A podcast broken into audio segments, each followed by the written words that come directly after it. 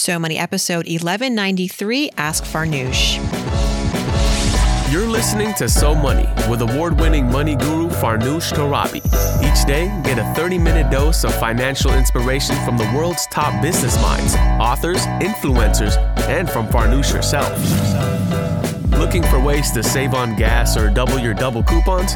Sorry, you're in the wrong place. Seeking profound ways to live a richer, happier life. Welcome to So Money. Welcome back to So Money, everybody. It's our favorite time of the week. Ask Farnoosh Friday is here, and boy, do we have some good questions. Everything from breaking down President Biden's capital gains tax proposal. I promise it won't put you to sleep. It's actually pretty interesting. Someone's got a question about selling artwork, how to make that an investment, because that's something that I've been dabbling in. Should someone pay off their student loans or get their house painted? You know?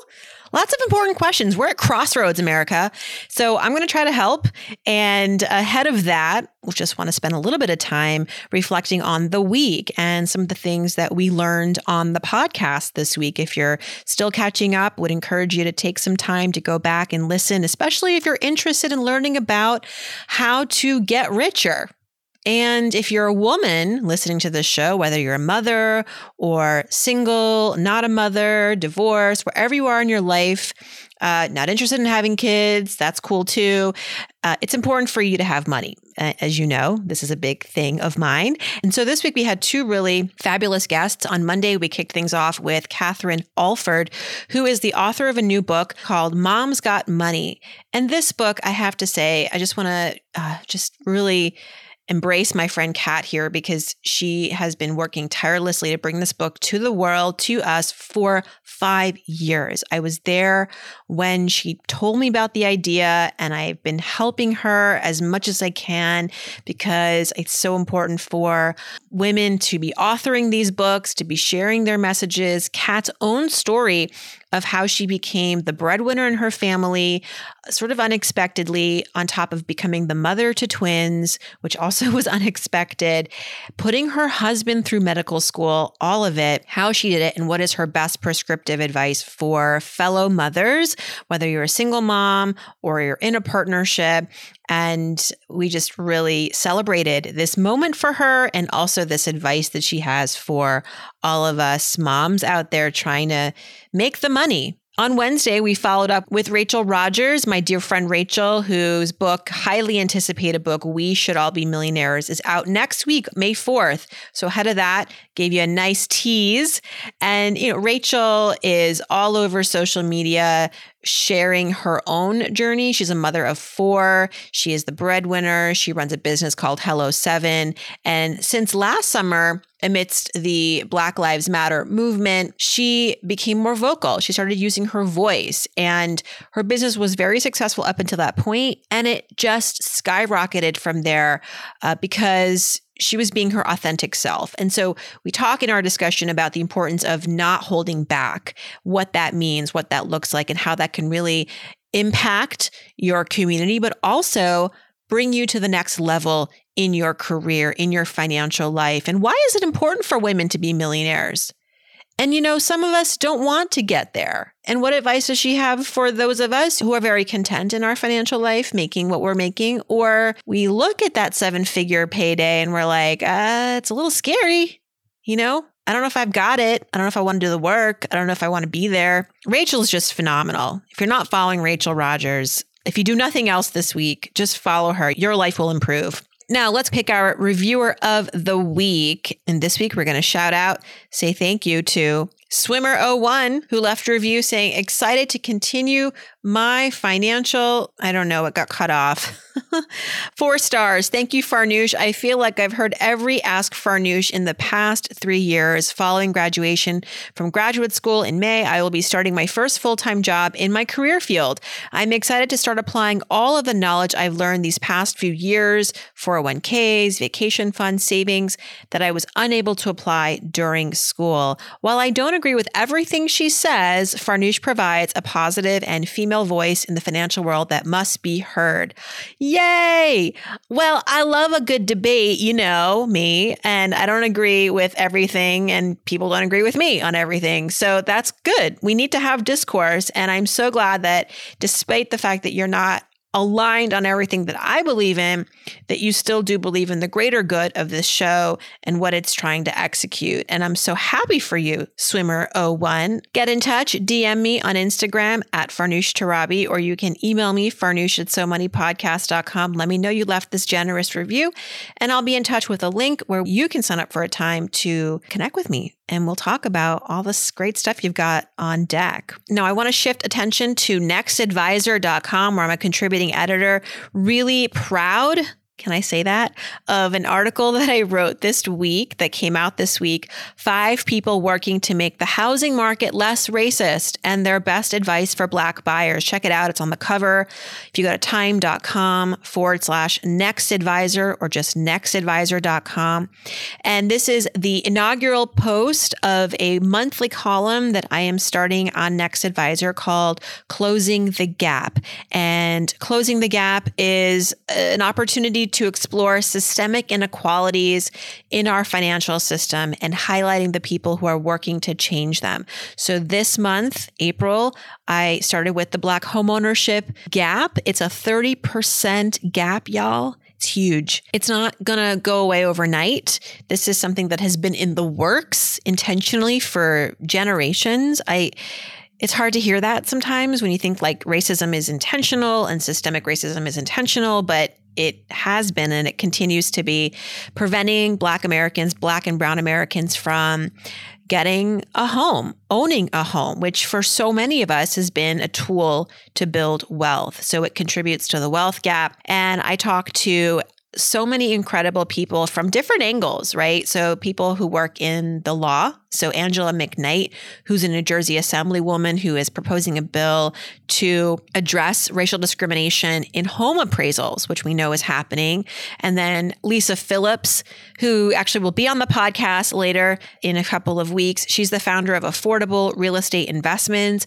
She is investing in Black communities and along the way, helping Black and Brown investors become wealthier through their investment in these communities. It's really, really wonderful work that she's doing. Yami Rose, also founder of, of Color, he was my entrepreneur in the piece, uh, the person who is developing a new enterprise to close the wealth gap, but also teach people how to navigate the home buying experience, uh, how to improve your credit, how to avoid, how to navigate discrimination, unfortunately. All of these people collectively working so hard in many different respects to address the Black homeownership gap. And the article goes through what they're doing, but also their advice. And their bottom line advice, overarching advice, I would say, for all of these is this racism is going to rear its ugly head at some point in the home buying process. Likely, very likely. You don't want to go into this process blind, assuming that everything's going to be kumbaya you need to be aware, you need to stay vigilant. And it's unfortunate, you know, that we have to give that advice that like the advice is like you have to react to this, unfortunately, or be prepared and arm yourself with the knowledge and the tools. But that is the world we live in today. Next month, I'm going to be talking about shared parenting. When people get divorced, the presumption is that mom is going to have primary custody. The courts lean towards this. Culturally, this is what we think needs to happen but it's to the detriment of everybody when only one person is handed sole custody or primary custody. I mean, assuming both parents are healthy and able, it should be a 50 50 situation. And this is not the law in many states. In most states, this is not the law. And culturally, this is not what we lean towards. But uh, there was a big movement to change this, and it is bipartisan.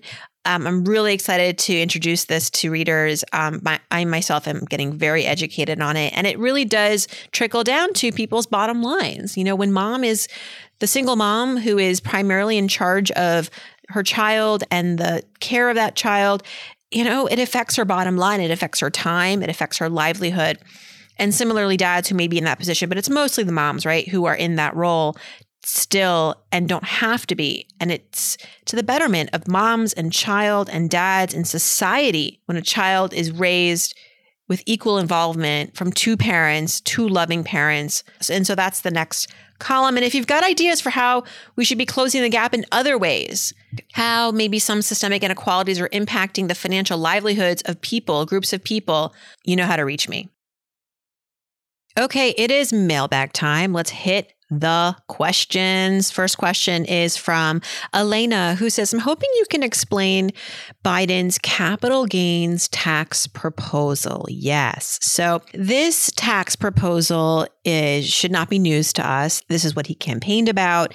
And he's finally kind of given us the details. And it's all in relation to the American Families Plan that he talked about this week, uh, which is a $1.8 trillion plan to help families, which I'm all for. You know, it includes things like a $200 billion spend to publicly fund universal preschool for all three and four year olds. There is a commitment to making community college free for the first two years, limiting the child expense for low and middle income Americans, giving tax credits for spending on childcare, making those permanent, making health insurance purchased on the exchange through the American CARES Act capped so that it doesn't uh, become too expensive like it currently is for some families. So I'm a fan in general of the American Families Plan we got to come up with the money. And so part of that is increasing the capital gains tax.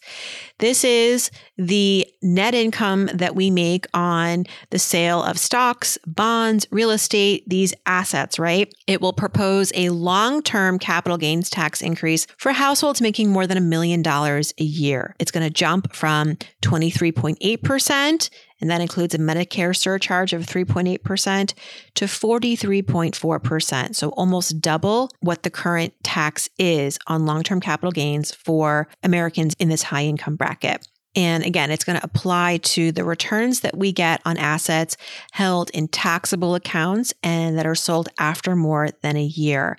It also will affect uh, some of those of us selling real estate and cashing in big time. But just a sidebar if you are a homeowner selling in this market, which congratulations, you're probably going to make a killing. There is still that special provision. If your net take home from the sale of that real estate, from the sale of that property is less than 250K or 500K for married couples, you don't pay taxes on those gains. It's whatever is over that level. If you sold your house and you cashed out and you made $300,000, you're going to be taxed on that $50,000, the difference of 300 minus $250,000. If you are a married couple selling a home for $300,000 net, you don't pay taxes on that. And even then there are ways to reduce, you know, your tax exposure even if your net is more than this 250 or 500 on real estate, uh, you can deduct things like home improvement costs, try to get under that 250 or 500,000 level to avoid the tax burden. But essentially, this is going to increase capital gains tax on the rich. And it's going to then help to pay for the American Families Plan. I support it. I'll be impacted by this. Our household will have to pay higher capital gains tax. I'm okay with that. It's not something that all Democrats like. It's definitely not something that many Republicans like, but the money has to come from somewhere. And I personally agree with it. If you want to learn more about this, there are so many articles.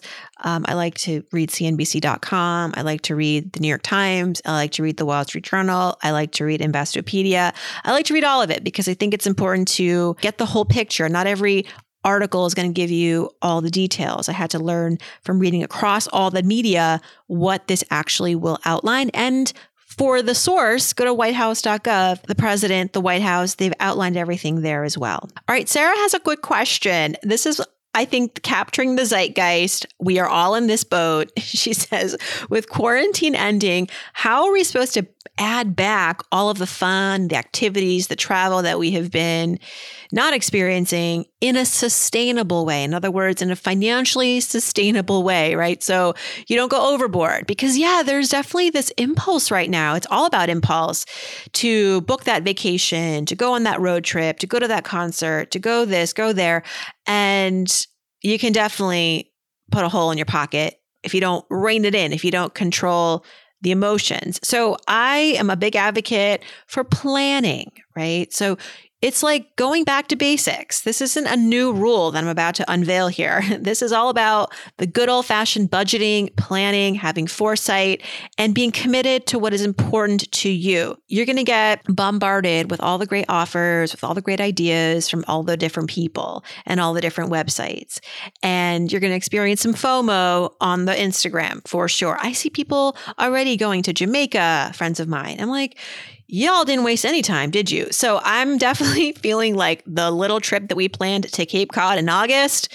Um, I'm gonna be a little sad until that time comes. I'm gonna be a little, you know, feeling maybe I should have planned something else and taken advantage of this opportunity, this moment, right? We've all been waiting for this to be vaccinated, to feel like we can go out safely and integrate and, and mingle. But we've got other things that we need to do, right? We want to we want a landscape. We have a second car that's coming soon. And and so I have to put that in the context of all the other things that are happening. And so really the advice to Sarah and all of us in this like hyper emotional state that is never a healthy state to go and spend is to breathe, get out a pen and paper, make a list of all of the things that you want to invest, spend on this summer and prioritize you know, and be realistic, line that up against your income.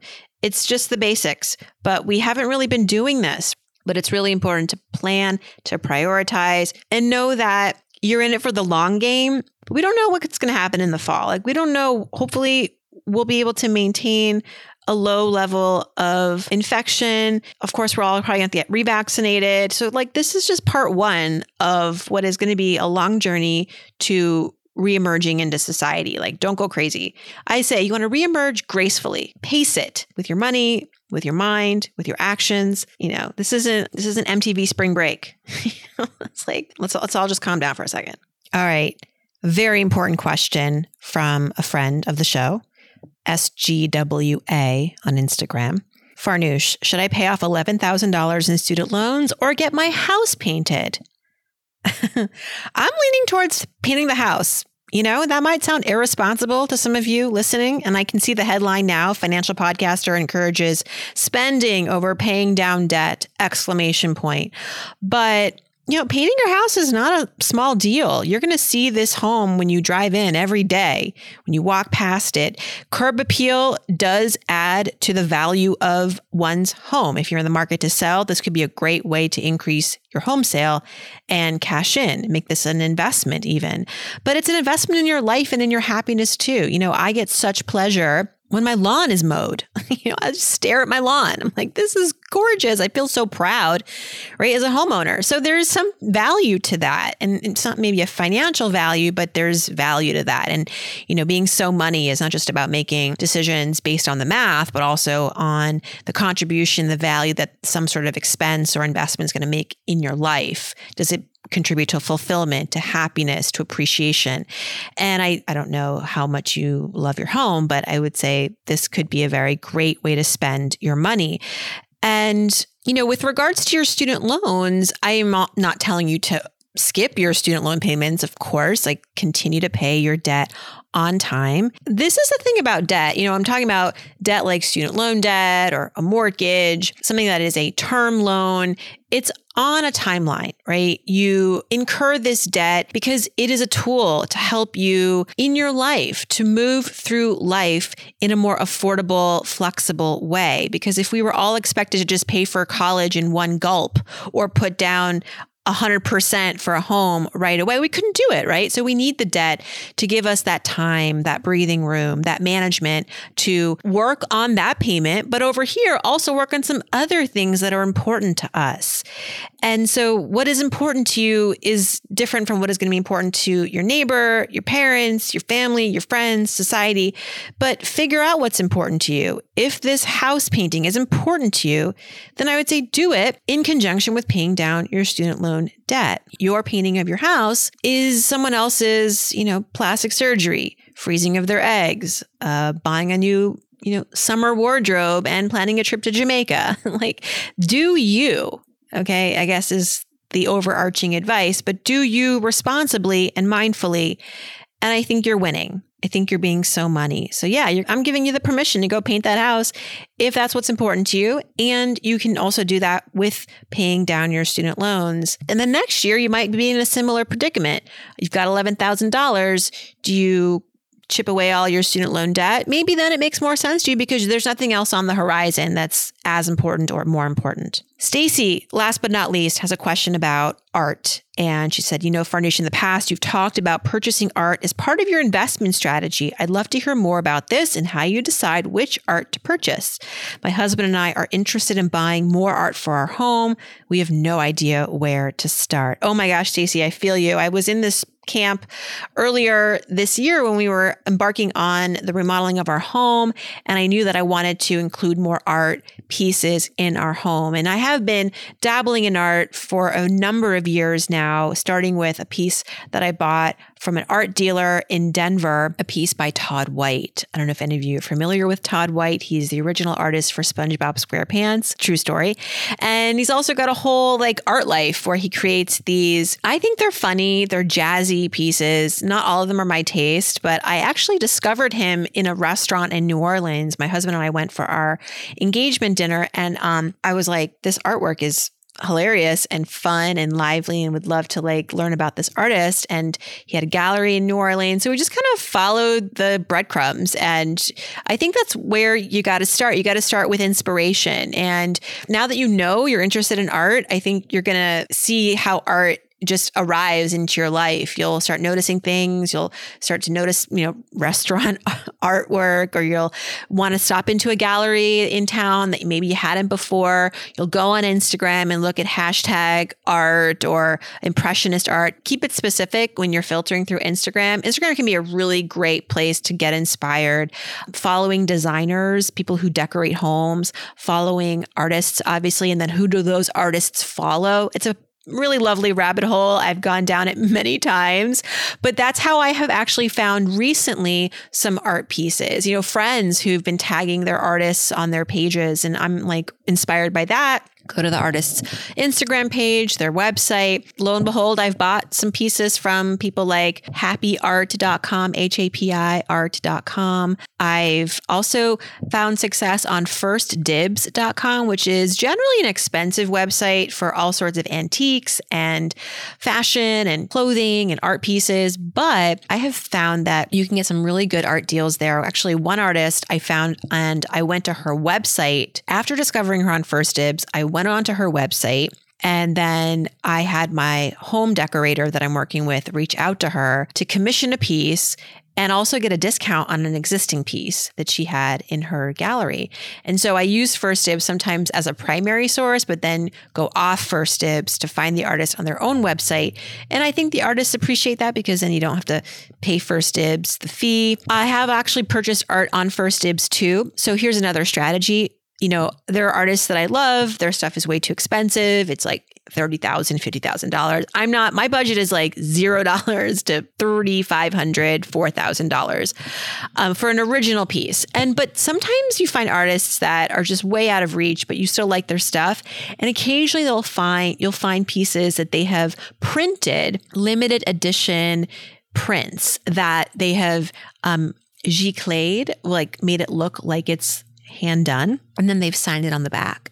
And so you can get that for like 2000 to $5000 as opposed to $50000 so i did this with um, damien hirst recently who's this very famous british impression artist and he his stuff goes for like ridiculous. I mean he's doing work for chanel and he's commercially very successful which is always a great indicator of an art that's going to appreciate is if the artist obviously is well known, does commercial work, it's it's going to at least retain its value. And if you buy something that is in limited edition, a limited run of something, even if it's a poster, um, that will at least retain its value. I have I have learned because it's limited, it's scarce. And so I found Damien was doing a flash sale of some of his work and I bought a piece and it came, it was beautiful, and we're going to get it framed. And I'm so excited. And listen, I don't buy art that I plan to sell. I buy art that I love, that I think is going to look great in my home, that I'm going to love looking at every day of my life. But I am actually looking to sell that original Todd White piece that I bought all the way, all those years ago. And I have found that it has at least retained its value. Um, but that's not good enough, right? I want to have it appreciate because if I'm going to now have to sell it, usually through an art dealer or an art broker, I have to pay them commission. So I'm not going to make all my money back in that Todd art, Todd White piece. I'll probably make a little bit less than what I paid. But I also kept it for, you know, now it's been almost 10 years. So I have enjoyed it all those 10 years. I'm selling it now because our new home, really, there's no place for it. And that's it. Um, if anyone's in the market for a Todd White piece, let me know. But I have posted it on artbrokerage.com, which is actually a pretty good site. eBay is also a great place to sell, but Art Brokerage takes a pretty big chunk. They recently reached out to me and said, We think we should lower the Todd White piece to generate more interest. I was like, Fine. But you know, it's no skin off my back. If it sells, it sells. If it doesn't, I'll delist and maybe my kids will take it off my hands one day. But that's the thing about art is that it's a gamble. It's an alternative investment, just like Bitcoin, just like a horse, just like coins. It, you do it because you have a passion for it and you enjoy it. And if you can make money off of it down the road, mazel tov. But this is for me more something that I consider to be an investment in my life's fulfillment. And then from there, if I can make money off of it later, if I choose to sell, wonderful. But in the meantime, I've really enjoyed it and I have benefited from it. You know, if I'm going to quote unquote lose a thousand dollars from the Todd White piece after selling it, well, it was the cost of owning it for 10 years. You know, I paid a hundred dollars a year to have it hang in my house. That's not bad. So I look at it that way. And that's how I approach art. But some great sites artbrokerage.com, First Dibs, Instagram, and just start noticing art online, offline, and uh, make it fun. That's our show for this Friday, everybody. Thanks for tuning in. As always, send me your questions through Instagram, DM me there. It's a great place to make sure that your, sh- your answer does reach the show. Or you can always email me, farnoosh at somoneypodcast.com. Thanks for tuning in, and I hope your weekend is so money.